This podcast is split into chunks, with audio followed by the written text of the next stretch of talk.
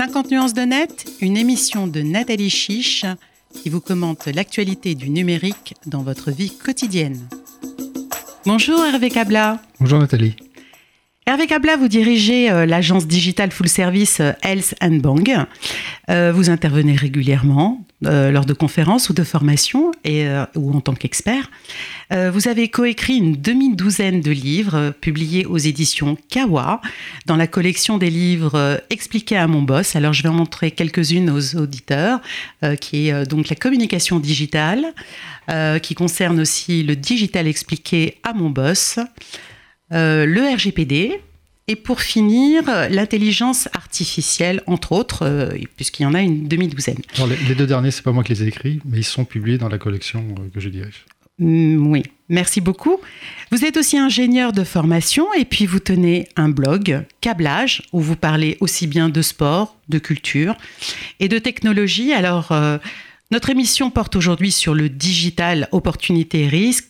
Quelle est la différence entre digital et numérique? Euh, pour se représenter la différence entre le, digital et le numérique, euh, je vous propose de faire simplement la différence entre un Minitel et un iPhone.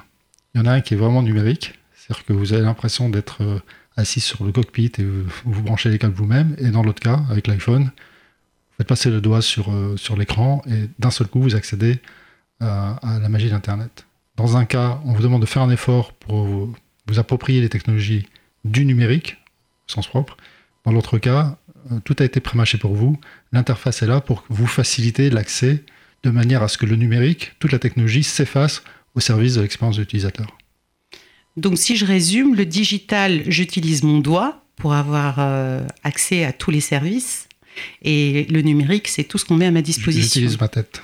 Oui, j'utilise ma tête. Euh, d'un point de vue étymologique, c'est exactement les mêmes termes. Hein. Digital, on traduit numérique par digital en anglais. Mais dans une utilisation d'un vocabulaire euh, en français, on fera le distinguo entre ce qui demande un effort et ce qui crée finalement une barrière à l'entrée et ce qui est euh, intégré de manière complètement naturelle dans notre, dans notre environnement. Dans notre vie quotidienne, qui est justement la, notre émission.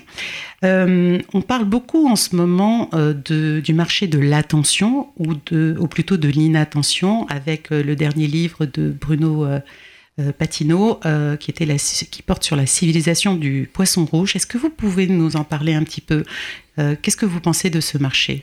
Alors, il faut se rappeler un temps, il y a, quelques années, où il n'y avait pas une telle profusion de contenu sur Internet. Et nous étions, nous, à même de choisir ce qui nous intéressait. Ce temps est revolu.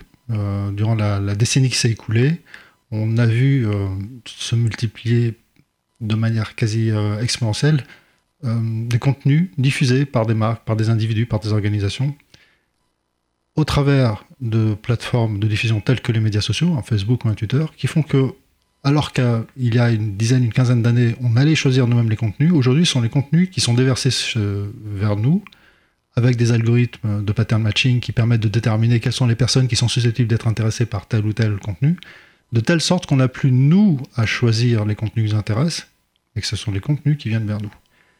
Euh, c'est à la fois un confort intellectuel. La situation s'est inversée. La situation s'est inversée. C'est un confort intellectuel. Pour euh, l'internaute paresseux, euh, c'est excellent. Et nous sommes des internautes paresseux, il ne faut pas se leurrer, hein, vous et moi. Mhm. en revanche, ça présente un certain risque parce qu'on n'effectue plus cette sélection qui nous permettait de naviguer, de nous construire notre propre cheminement mental au travers de tous les contenus disponibles sur Internet. Aujourd'hui, il n'y a plus de manque. On est constamment confronté à des contenus qui correspondent d'ailleurs à ce que les algorithmes pensent que nous apprécions. C'est-à-dire que si moi j'aime le foot, mais je n'apprécie pas le golf, je verrai énormément de contenu autour du foot, très peu autour du golf.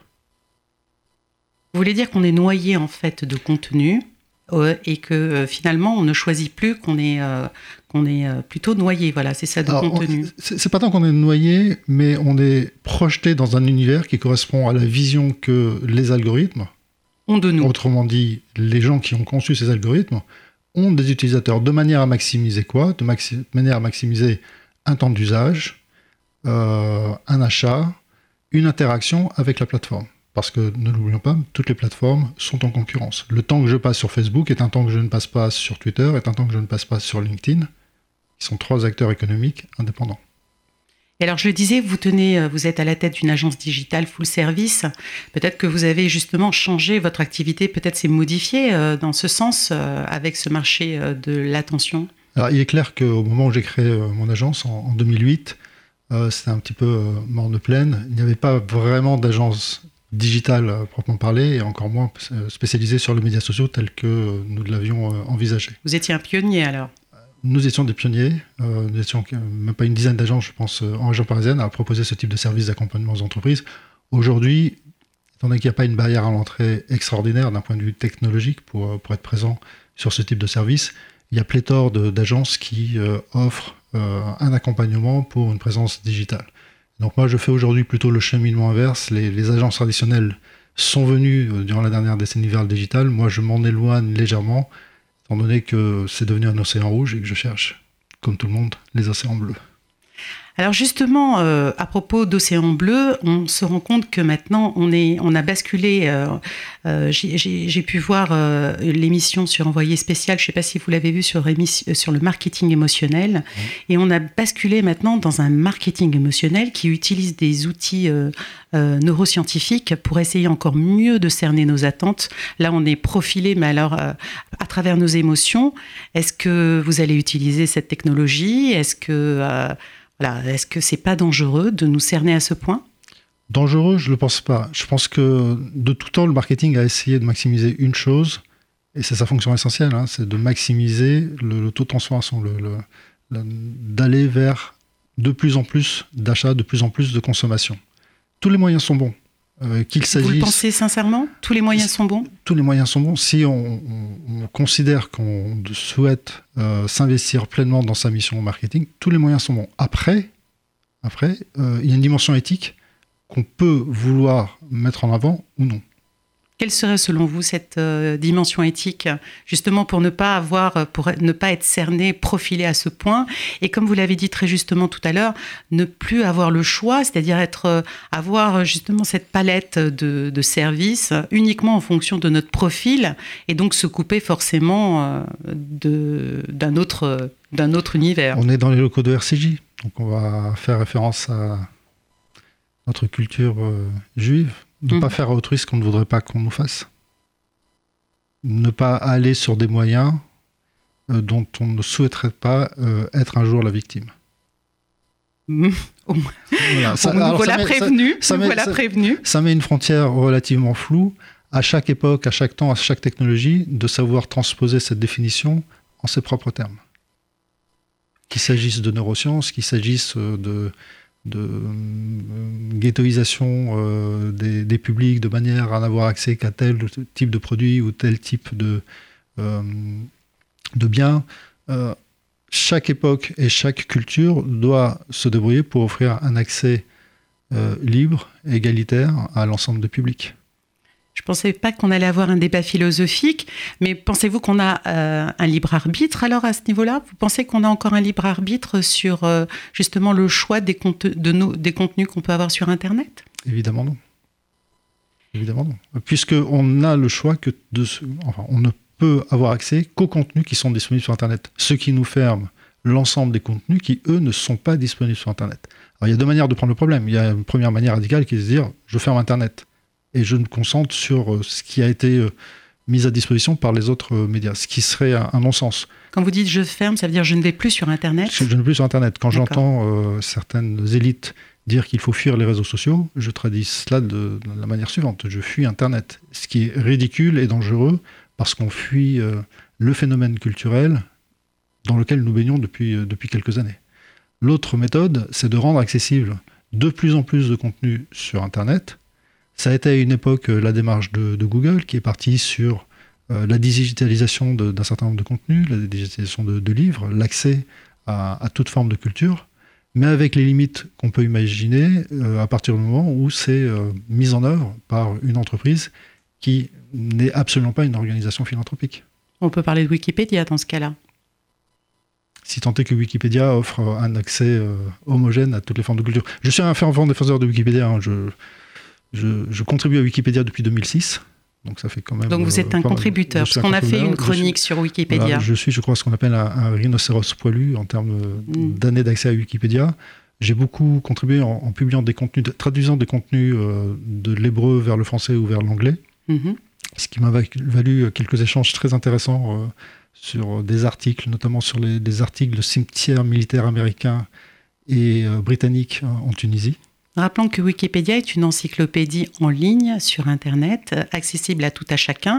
Par contre, les contributeurs sont euh, quand même euh, référencés et, choisis par Wikipédia. Alors non, ils ne sont pas choisis. Ah, ils sont pas choisis. Tout le monde peut contribuer à ah, Wikipédia. et s'il si, y a une chose à faire aujourd'hui, c'est expliquer aux jeunes comment on utilise Wikipédia. Ah, que tout le monde peut, contribuer. C'est étonnant parce qu'on parle beaucoup de, de, gens comme euh, Zuckerberg ou de Bill Gates comme étant des gens qui ont complètement modifié notre, notre rapport à, l'Internet. Et on parle très peu du fondateur de Wikipédia, qui est Jimmy Wells. ça a fait l'objet d'une chronique 50 euh, nuances de net, mais j'en ferai une, une, autre sur l'utilisation de Wikipédia avec votre aide. Avec grand plaisir. Euh, pour revenir un petit peu à, donc au contenu, on sait que c'est on sait que le, la gouvernance de l'internet sur l'internet, c'est-à-dire la qui contrôle internet c'est souvent des acteurs privés américains ou chinois. Et euh, de ce fait, on pourrait se poser la question si euh, ils vont pas ubériser euh, notre économie française et européenne tout entière. Qu'est-ce que vous en pensez? Alors, le, contrôle de l'Internet, c'est un sujet, je pense qu'il faut aborder de, différentes manières. Il y a le contrôle des infrastructures, il y a le contrôle des. Infrastructures, c'est les tuyaux. C'est les hein tuyaux. Euh, les On quatre, va parler. Alors, euh, les, quatre grands des infrastructures. À nos auditeurs qui ne sont pas forcément des, professionnels. les quatre grands des infrastructures, c'est Ericsson. Euh, Donc des tuyaux, Ericsson. Nokia, nos amis chinois. Huawei. Huawei et ZTE à, un moment, euh, il y a eu une prédominance des acteurs européens. Aujourd'hui, il y a un rééquilibrage en, euh, faveur des, acteurs chinois. Il y a eu un moment où les acteurs américains étaient très forts. Souvenez-vous de la fusion entre Alcatel et Lucent. C'était avec pour objectif justement de créer un mastodonte capable euh, ben, de, servir l'ensemble des besoins mondiaux. Qu'est-ce qu'il en est devenu? Je pense que c'est euh, une des fusions les plus désastreuses euh, qu'on ait pu voir ces, dernières années. Donc là, je vous parle des contenus, vous me parlez des tuyaux. Alors mais c'est extrêmement important parce que si on contrôle les, tuyaux, on peut contrôler quel type de contenus sont diffusés. C'est important. C'est important parce que les, les, tuyaux d'Internet sont des autoroutes où on choisit euh, qui on fait rentrer, qui on fait sortir et qui on fait rouler sur la bande d'arrêt d'urgence. on peut très bien privilégier certains types de contenus et on pourrait très bien basculer un jour sur euh, l'Internet à deux vitesses. Un Donc là, vous parlez de la neutralité du net, euh, on, va on, va, on va y venir. Euh, quand vous parlez des tuyaux, c'est aussi des câbles sous-marins qui passent, qui relient les continents, par exemple l'Europe, les États-Unis, enfin le monde entier, qui parcourent, qui, enfin, qui, qui, sont dans les océans, au, au, fin fond des océans, et donc qui, qui, qui sont des tuyaux aussi, n'est-ce pas? Alors aujourd'hui, pour beaucoup, c'est des câbles sous-marins mais c'est aussi beaucoup de liaisons euh, euh, via satellite. Et l'avenir portera vers un, maillage dans le ciel, de manière à ce que l'Internet soit diffusé aussi bien par voie terrestre que par voie... satellite même. Satellite. Il y a eu le projet à un moment donné de, Facebook, je crois, de, lancer une flottille de, planeurs ou d'avions, ou, je ne sais plus exactement. Euh, je crois que c'était Google avec des montgolfières, non, pour, sur l'Afrique ça, arrivera à un moment donné. C'est-à-dire que l'espace est largement plus vaste que les océans. Euh, les moyens de diffusion vers l'espace euh, sont largement euh, plus importants. Donc ça, sera la tendance vers laquelle on ira dans les prochaines années. Donc si je résume ce que vous dites, c'est que celui qui maîtrise les tuyaux maîtrise les contenus. Il maîtrise la diffusion des contenus. Après, le choix des contenus. reste lié à une équation économique. Euh, si je veux diffuser des contenus de manière massive, je dois les stocker quelque part, donc je dois payer une infrastructure de serveur, autrement dit un cloud aujourd'hui. Les grands acteurs du cloud, pour beaucoup, sont des acteurs américains. Google, Microsoft, Amazon. Alors justement, à propos de, cette mainmise des acteurs euh, privés américains, on sait que quand un secteur est pris, il n'est plus à prendre. Euh, il y aura qu'un moteur de recherche euh, vraiment euh, prédominant comme Google. Difficile de concurrencer Google, mais on en parlera peut-être Quant sur un autre, avec une autre démarche. il n'y a qu'un réseau social comme Facebook qui rassemble le tiers de l'humanité et ainsi de suite. Il n'y a qu'un marketplace comme ah, Amazon. oui, et non, oui non. D'après vous, alors justement, est-ce qu'il y a encore la possibilité pour un, acteur euh, français, mais peut-être plutôt européen, de prendre un secteur et quel serait ce secteur? Alors, c'est vrai qu'il y, a un avantage au, premier entrant, en tout cas celui qui euh, très vite a atteint la masse critique. Euh, Facebook n'était pas le premier réseau social, Google était loin d'être le premier moteur de recherche, mais à partir du moment où on atteint une taille suffisante, et je ne mais volontairement aucune euh, définition exacte de ce que signifie le suffisant. À un moment donné, euh, c'est difficile d'aller euh, déloger ses concurrents. Mais n'empêche que Google n'est pas présent en Chine, il y a un autre moteur de recherche. oui, Facebook, il y a l'équivalent, disons, des acteurs américains en Chine. Il y a Baidu et, Bing n'a pas disparu aux États-Unis. Oh, Bing, il est quand même, il fait pas beaucoup de, fait, en Europe, concurrence. En, en, Europe, il fait pas grand-chose. Aux États-Unis, il existe. Facebook est prédominant, mais n'est pas prédominant en, Russie, n'est pas dominant non plus euh, en Chine. Et puis euh, LinkedIn continue d'exister, Twitter, continue d'exister. En fait, le problème avec ces acteurs-là, c'est qu'une fois qu'ils sont établis, ils, euh, ils peuvent soit développer eux-mêmes des services concurrents, soit réaliser un certain nombre d'acquisitions, ce qui finalement racheter, racheter les concurrents ce qui limite euh, la possibilité d'une diversification. De les challenger. Alors, est-ce qu'il y a de la place pour un nouvel acteur? Il y, aura, ma question. il y aura toujours de la place. Au moment où Google s'est créé, au moment où Facebook s'est créé, personne n'imaginait qu'ils occuperaient euh, le rôle qu'ils tiennent aujourd'hui. Les gens qui veulent créer ces services, qui vont disrupter et modifier le, le panorama actuel, doivent penser plus loin et doivent imaginer ce ce qui aujourd'hui ne correspond pas ou ne, ne, ne, sert pas les besoins d'une partie de l'humanité. Quels sont ces services? Je n'en sais rien. Ah, quel secteur, d'après vous, serait encore à prendre? Est-ce que ça serait la santé, la mobilité? Je ne peux pas vous dire. Mais vous n'avez pas de boule de cristal? Non, pas de boule de cristal. mais je pense que ceux qui s'intéressent vraiment à un secteur donné et sont capables d'identifier les failles auprès des grands acteurs et des GAFA sont capables à ce moment-là d'imaginer les, les, offres, les offres de demain. On parle beaucoup de la French Tech, hein, euh, mais euh, qui, est diffusée assez largement maintenant. Euh, quels seraient, d'après vous, les, en quoi la French Tech pourrait s'inspirer de, la Silicon Valley? Mon sentiment sur la French Tech est assez simple. Hein. On parle beaucoup de la French Tech en France, on n'en parle pas hors de France. C'est peut-être un des problèmes? C'est le problème majeur. C'est très bien pour susciter des, des vocations en France, mais c'est pas ça qui va transformer euh, la France en une startup nation. L'espèce de hold-up sémantique sur la startup nation, ça, ça me fait rire plus qu'autre chose. La France n'est pas une startup nation. Il faut se le dire fondamentalement. Par nature ou Par nature, par, euh, par conviction, par euh, modèle de démocratie. La démocratie française n'a rien à voir avec la démocratie américaine, rien à voir avec la démocratie israélienne. Les cultures sont différentes et ne permettent pas l'éclosion d'une vraie startup nation. Parce qu'on a une une culture de l'aversion au risque en France qu'on n'a pas dans ces autres pays. La Startup Nation suppose une prise de risque totale, ce que le, français moyen ne souhaite pas. Nous, nous avons le principe de précaution. Principe de précaution, du confort. J'en suis euh, pleinement satisfait. Je vis en France depuis 50 ans et je continue pendant de nombreuses années. Je n'ai pas forcément envie de m'exporter aux États-Unis en Israël. Mais il ne faut pas. Si, si on peut chercher à s'inspirer, il ne faut pas essayer de copier. Et euh, s'inspirer, c'est aller au-delà d'un simple, simple label sur, euh, sur les startups. Aujourd'hui, il y a effectivement un, vivier de startups. Donc pour vous, c'est du marketing, ce French, cette euh, C'est la communication, beaucoup de communication. Euh, c'est pas ça qui va faire l'éclosion du Google français.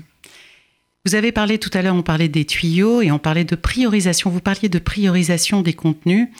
Est-ce que euh, nous savons que maintenant la 5G arrive à grands pas, elle est déjà en Corée du Sud, euh, elle va s'étendre là actuellement, euh, voilà, il y a la loi qui est en train de, qui est sur la 5G. Est-ce que vous pensez que la 5G va compromettre la neutralité du net? Puisqu'on sait qu'elle va prioriser forcément. Donc la 5G, je le rappelle, va être très utile pour l'ère des objets connectés, et donc on a besoin d'un réseau encore plus, plus, important. Qu'est-ce que vous pensez? Est-ce que vous pensez que c'est compatible la 5G avec la neutralité du net, c'est-à-dire avoir le même accès à Internet euh, sans priorisation? La 5G permet d'aller vers des débits encore plus élevés, notamment euh, sur des, plateformes mobiles. Excellent, très bien. Mais qui dit débit plus, plus élevé dit euh, faire passer encore plus de, de contenu. À chaque fois qu'on a été un peu plus loin en termes de débit, on a pu faire passer des contenus supplémentaires. Netflix n'aurait jamais pu voir le jour, le Netflix tel qu'on le connaît, hein, c'est-à-dire la distribution de vidéos euh, sur le net, n'aurait jamais pu voir le jour il y a 15 ans. Le, Netflix d'il y a 15 ans, c'était euh, un service qui se contentait d'envoyer des DVD par la poste. Donc à partir du moment où on aura la 5G, d'autres services vont voir le jour.